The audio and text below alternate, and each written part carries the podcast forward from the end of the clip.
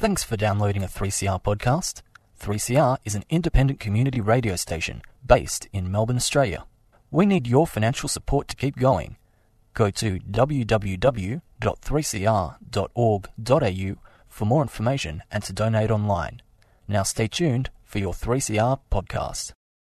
Stick Together and 3CR acknowledge the elders past and present of the Kulin Nations, where this show was produced. We recognise their ongoing struggle for peace, land, and justice on this unceded land here and across the country. Welcome to Stick Together, a weekly show on workers, union, and social justice issues. I'm your host, James Brennan. Stick Together is brought to you across the country with the support of the Community Broadcasting Foundation. This week's show is an interview that covers workers, unions, and social justice issues as we look at the 20th anniversary of the Valentine's Day anti war protests across Australia and the world, marching against the invasion of Iraq. My guests for this show are two organisers of the Melbourne protest, David Spratt and Jacob Grech.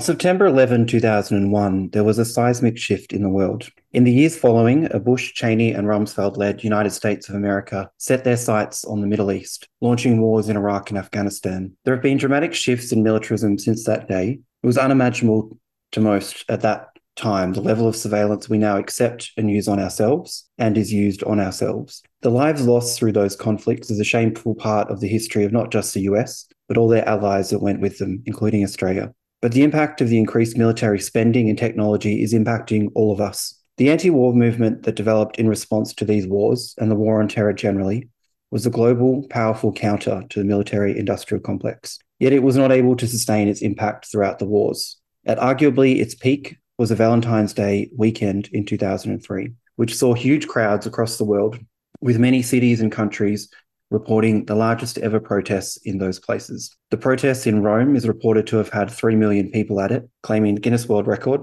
as the largest anti war protest. The protests kicked off on Friday, Valentine's Day, firstly on Friday morning in Fiji, followed by a huge protest in Melbourne. Two of the organisers of that protest are here with us today as we look back on the 20th anniversary of those protests and that weekend. Welcome, David Spratt and Jacob Grech. Thank you. Yeah, thanks, James. Well, I guess the circumstances are that the peace movement that had had really gone on from the Vietnam War through the movement against uranium mining into people for nuclear disarmament in the 1980s had really fizzled out, and there was no uh, mass movement. Uh, um, by the time uh, this came along. In the United States, as you said, you had the Bush Cheney uh, government. Dick Cheney, the vice president, was the sort of operative par excellence of the military industrial complex and the oil industry. And you had this new uh, right wing philosophy called uh, neoconservatives, uh, who basically said, um, America is going to democratize the world at the point of a gun. So we're going to intervene and overturn dictatorships and bring democracy Uh, and their only focus was, of course, the oil producing states, which meant, and we knew this from the start, that this was a war for oil. So the circumstances w- were there was a, a, an American government determined to go to war, partly in Iraq because they were still smarting from Afghanistan and 9 11, and a peace movement in its old form that had died in Australia. The circumstances were that this was really early days of digital communications. There was the internet, there was email. There were no social media apps. Uh, we wanted at one stage a petition for some that actors were leading for people to sign up, and we had to write the petitions from scratch in PHP. There, were, there was nothing to download. Mm. Um, all we really had was an email list on a very old program called Topica, where you could sign up and you get an email without pictures, just plain text. So this was just the beginning of the transition from the old forms of organising, which was really bringing large form, large organisations together, small organisations together around the table and really organised in the old style, which was posters, leaflets at the railway station each morning, engaging organisations through through their direct memberships in in in, a, in an era where people still went to meetings with their organisations. So it was really, I guess, the intersection of the old and the new. You were at Trades Hall at that time and organising part of this. Can you tell us a little bit about the kind of union um, presence and you know the kind of Trades Hall's impact on these protests? It had impact in a number of ways. First and foremost, we were given our head to organise and use trade union facilities. I can't speak of how important that was. Just as David said, number of union offices, photocopiers were run flat chat. Um, we had an ac- access to an office at Trades Hall. It was pretty much accepted that my role as building manager was seconded to doing whatever needed to be done for the for the peace movement and the rally. And also, I think it gave a an indication to the broader public that it wasn't just a bunch of peacenik hippies organising it. This was um, organised labour, and of course, having organised labour involved and having the peak bodies. And I must point out here, of course, um, and beware a certain amount of cynicism, that this was able to happen because it was a liberal government. All right, it, um, so there was um, there were no stops put on the trade union movement for objecting to a Labor government's move to war, which, as you saw with Hawke in the first stage of the Iraq War in 1991, um, would have been just the same. So the union movement were also able to to leverage the anti-war sentiment into an anti-liberal government sentiment. But it was it was very important, even having the space. That one stage, even talking about printing, you'd remember David Ron. We bought a, we actually bought a, an offset printing press and put it in the back room off the um, off the loading dock, and we had we had a bloke in there running off um, offset printing, yeah, all day, all day and all night. So it wasn't it wasn't just using photocopiers. We bought a printing press mm-hmm. specifically for the VPN. And I think you know the I remember protesting around the Afghanistan um, war and you know on the streets in Melbourne, and initially as the um, before public sentiment had shifted, uh, there was a lot of abuse from you know the public and people spitting on you, and you know it was quite a hostile environment. What what did you guys feel about you know the initial days of organizing this protest, and did you know that it was going to be as big as it was? On that hostile environment, I actually felt a little bit. I felt that a little bit. Obviously, it's always there, but one thing I do remember very strongly, and um, first of all, I've got to say that the big peace rally was the big peace rally, and um, unlike anything Melbourne had seen, really. However, Melbourne was one of the first, well, was the first city in the world to have big a peace cities. rally in the days after 9 11. We held, you know, 9 11 was on a Tuesday night. In Melbourne, we had a rally with um, church leaders, on a Saturday calling for a calm and balanced response to the events of 9/11. So it's not like there was nothing and then there was the peace rally. It was a gradual. It was a it was a build up. But as to the um the hostility, while it was there, one thing I did notice was the difference to the first war in Iraq in 1991 after um, the invasion of of Kuwait, where I was in well moving between Sydney and Melbourne at the time, organising protests. But um, the overwhelming sense from the street was hostility. Um, we were careful about being alone in the evening. It was very, very, it was very, very nasty.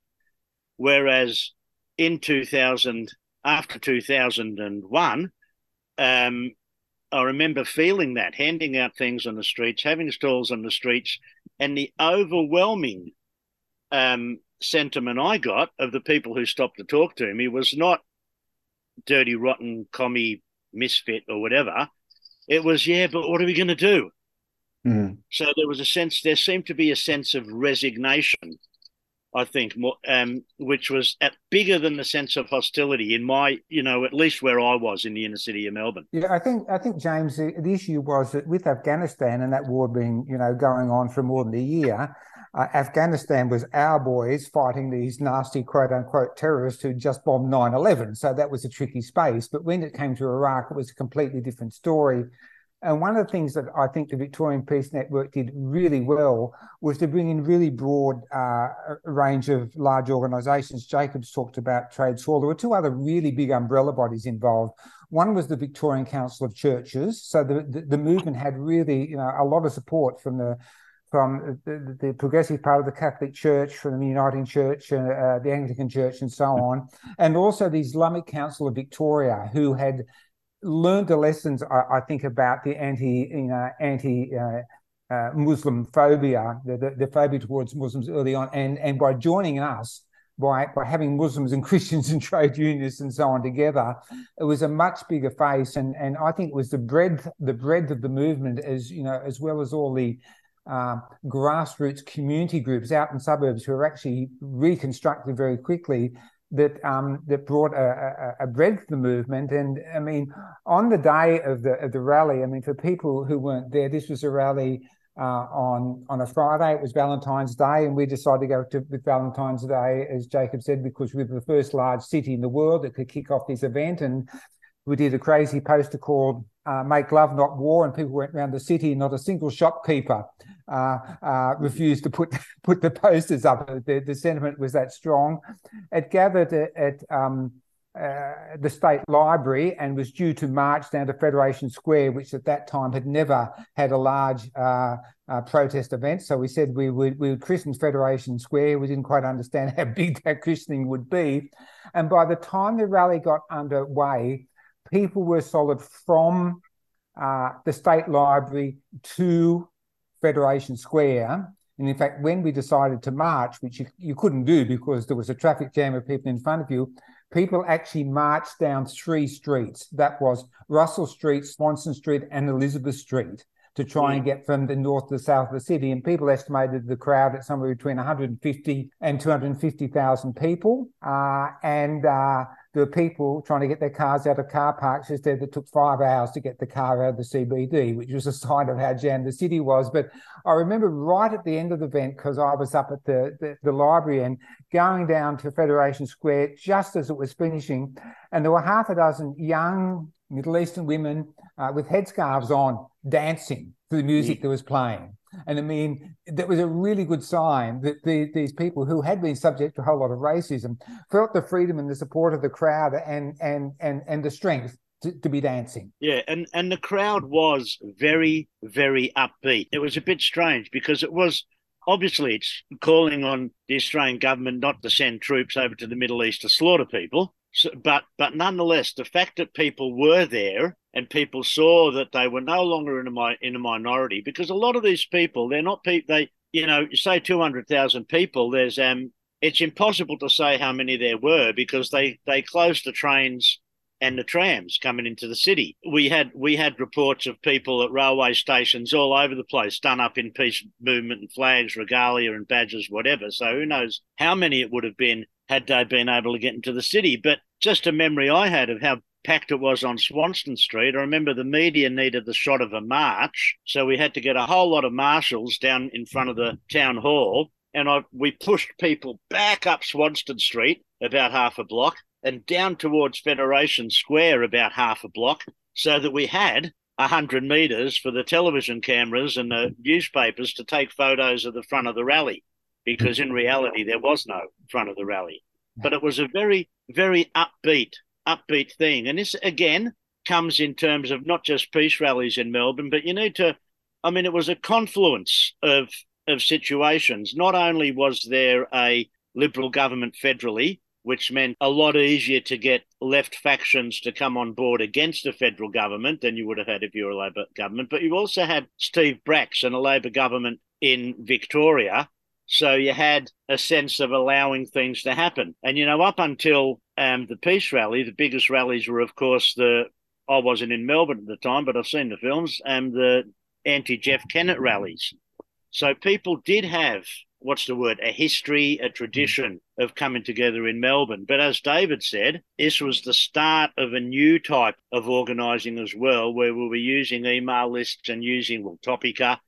And there were people on, you know, the web existed in a very rudimentary form, but still there were a lot of activists around the world who were doing this thing on bulletin boards still. And so it was that really connection between the way people organised in the past and the way they were going to move on to organise in the future. You've both spoken about some of the um, you know bigger organisations that are part of the organising. You know the Council of Churches, and Islamic groups, and um, you know the unions and things like that. I wonder if you can talk about how the organising of you know obviously some of those mainstream organisations have got quite differing views to some of the peace activists and anarchists and socialists and stuff that might generally be part of these kind of campaigns. How did, as a group, were you able to, you know, manage those differing views and ideas about how things should proceed? Well, we had a, a fairly simple idea. So any legitimate organisation could could send a representative along to the organising committee.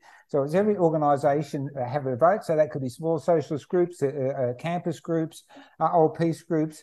But we had one one extra rule, and that was that the three really big umbrella bodies, Trades Hall and the Islamic Council and the Victorian Council of Churches, who in themselves represented many organisations, we had a rule that for for, for any important or large decision, those three organisations had to agree they basically had right of veto. They had right of veto. So the, this was this was a way of saying to some conservative churches, listen, all the rat bags are not going to stack up a whole lot of people into this organisation and ram through decisions you don't want. And and that I think built a really a really a good sense of solidarity around the organisations because the three big organisations, because they had this right of veto, were all on board. And I don't think it led to more conservative organisations. It just uh, led to more more more unity around the things we decided to do. And I think the the second thing was it was a little bit of uh, Chairman Mao's let a thousand flowers bloom in that the Victorian Peace Network was very clear that we, in a democratic way, not the current NGO professional boards and no members, um, you know, command uh, style, that we would organise some major events but everything else was to be done by all the individual affi- uh, affiliates in their own way, in their own time, in their own place. So one of the things we did was, I remember early on, looking around my uh, email lists and Jacobs and others, and looking for people who had been active in peace groups at the suburban level. And literally bringing them 50 together, 50 of them together in a meeting at Trades Hall um, three months before and saying, I know we know a lot of these peace groups are defunct, but we think out out in you know the, the regional areas and the suburbs, there's some really good synergy with with with uh, union activists and local United Church people and so on. Can you put together an on the ground local community uh, peace group anew? And mm. that's where a lot of the work was done. You know, Uniting Church people would walk, would organise a walk from Torquay to Geelong along the cliff and this sort of thing. So it was it was some major central events that, that, that were were coordinated, but uh, the, all the rest of activity was up the affiliates, and there was no commerce people saying you can't say this, you can't say that. It was a very old style you're autonomous in the things you do to build up to these big events. The reason there are so many different organisations, not just in VPN, but the reason that there are so many different organisations is that different mobs have different focuses. Now, obviously, there's a difference between the Islamic Council of Victoria and or the Islamic Council of Australia, I think, and the Australian Council of Churches. The difference is that is it is in the name, and the trade and the Trades Hall Council. We have different focuses, but but even bigger than those differences, you know, we had we had churches who agreed that war was a sin, and we had small activist collectives who considered sin to be no less oppressive than the concept of religion. and as long as you and as long as you don't, we weren't going to have those debates um, because we had one thing in common, the Victorian Peace Network, and that was to get Australia to not send troops and to not support the United States adventurism in the Middle East. Now, now that, as David said, that didn't mean that different groups couldn't do their own thing. I mean, I was one of the central people in there, of course, but that's not to say that when I wanted to do something I knew the VPN wouldn't endorse, I didn't grab the Renegade Activist hat and do something as Renegade Activist or Auspice. You know, a, lot of people, particularly the smaller groups, I was um, just before when I got to Bendigo and uh, half an hour before this recording, I thought oh, I'd better look something up on online and look at some of the history to get me brain straight. And there was an article in one of the left papers basically condemning the Victorian peace movement because we refused to call out the peace, to call a rally for when George Bush visited. And strangely enough, David Spratt and I were the two people mentioned as as not um, as as not endorsing it. The bottom line was that we didn't call a rally. Other groups called a rally, and we funded buses up there. We printed material for them. We did everything we could except say Victorian Peace Network was calling this rally because the because the three main groups didn't agree that calling a rally was a good thing. So it wasn't worth having the argument. The rally went ahead.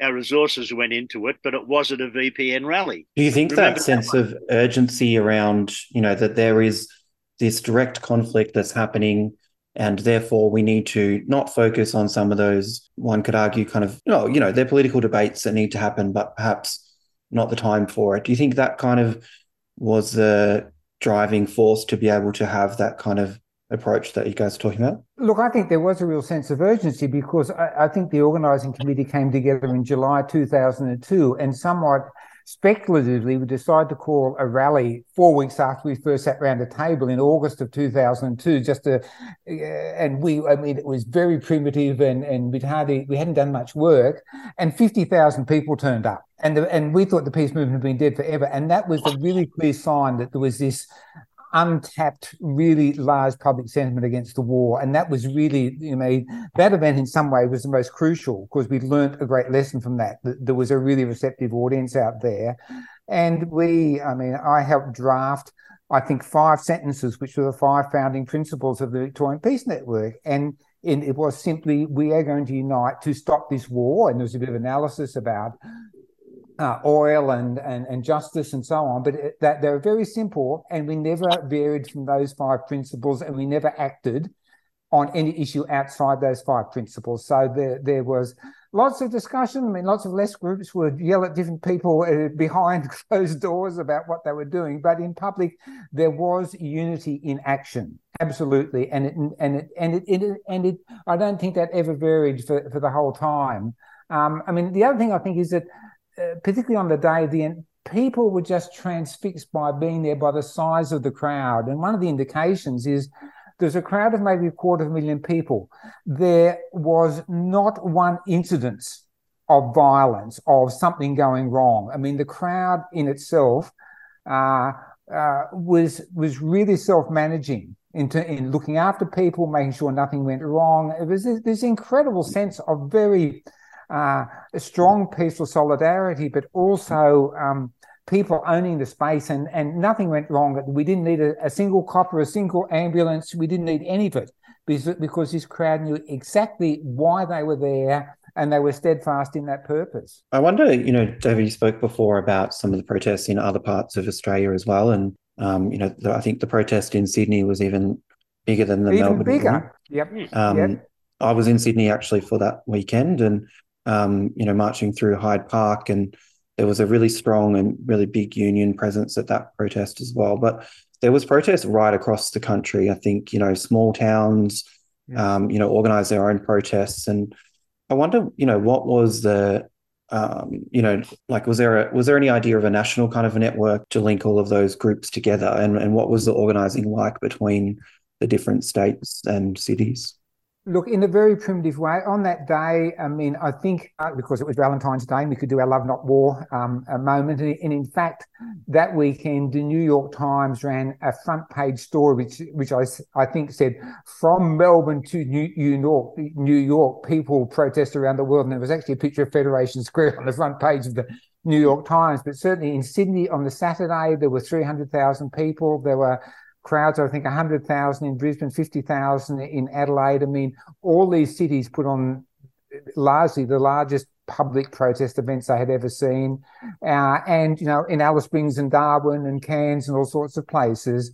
Broken um, Hill. Yes. Uh, um, in terms of coordination, it was primitive. Um, I guess Victoria got off the ground a bit earlier and we led led in a way, but I mean the, the, groups were pretty much united around the same strategy and the same messages. So there'd be occasionally once a month there'd be a phone hook up of half a dozen people for an hour saying when's the next date, any clever ideas, uh, and decisions would be made very quickly. I mean I think what really helped us so there was coordination, but not as you would understand it today. It wasn't micromanaged. If we all managed to have rallies on the same day, we thought that was a good outcome. And I mean, I think one of the really important things was just the breadth of opposition. And some people uh, who may not have been here at that time will see Andrew Wilkie uh, as an MP in the Parliament today. But Andrew Wilkie in 2002 was absolutely crucial because he was an intelligence analyst who knew a lot about what was going on and he came out in opposition to the war. And he was probably the single most potent messenger uh, mm. across the whole of the, of the, mobilization. Yes, you had your you had your archbishops and the Bob Browns and so on, but uh, having Andrew Wilkie, somebody from inside the beast, being really articulate about why this was a war for oil um, um, was, was, transformative. And, and that's why, you know, you'd go along to a media conference and journalists who at other times would be uh, hostile would just look at you and say, before you before they started recording, they'd look at you and say, we'll support you, say whatever you want to say, and we'll run it, which I've never experienced before or past with media coverage. Hmm. It was great. It it it was it was crazy. And I just want to say on Melbourne going first and the big rallies around the country, without wanting to you know labour the point, but the fact that Melbourne went first was one of the reasons. The big rallies were able to happen around the country and then also around the world because you've got people in, in, the next day because you've got people in Sydney or Adelaide or Perth or Vienna or wherever not really deciding oh well, do I go to this? Do I go to that? I haven't been to a peace rally for 25 bloody years. Seeing the news of the huge rally in Melbourne was to say was the way of saying this is okay. This is safe this is mainstream. And so it was really good Melbourne's role in pushing that, pushing that forward. That's it for Stick Together this week. I've been your host, James Brennan. Thank you for tuning in, and thank you to the Community Broadcasting Foundation for their support. If you'd like to catch up on any previous episodes, go to the 3CR website or listen to the podcasts in all the usual spots. If you'd like to contact the producer of the show, please email sticktogether3cr at gmail.com. Until next time, stick together.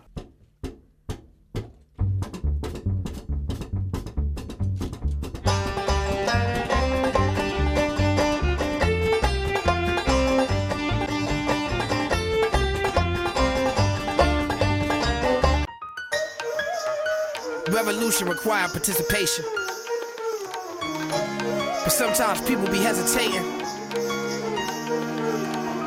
The government must respect the will of the people. The government serve the people. The people don't serve the government. Voter registration with no scope of education is a waste of time with no hope. It's just frustration. It ain't no choice when you're picking the voice of a nation. You're just contributing to the status quo's preservation.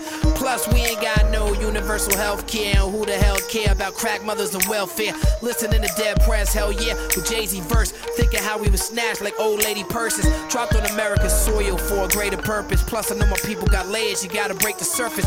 The way I rap got the man nervous. Frodo failed, Bush got the ring. Snitches like I gotta sing. Fixing elections like it's not a thing. Somebody please expose the fact it's going back to one party. They call President Bill Clinton a warmonger. Voted him out and replaced him with a warmonger. It's like a jungle sometimes. I'm at the front of the line. I ain't tripping, but I stumble sometimes. Then I get right back up. You've been listening to a 3CR podcast produced in the studios of independent community radio station 3CR in Melbourne, Australia. For more information, go to allthews.3cr.org.au.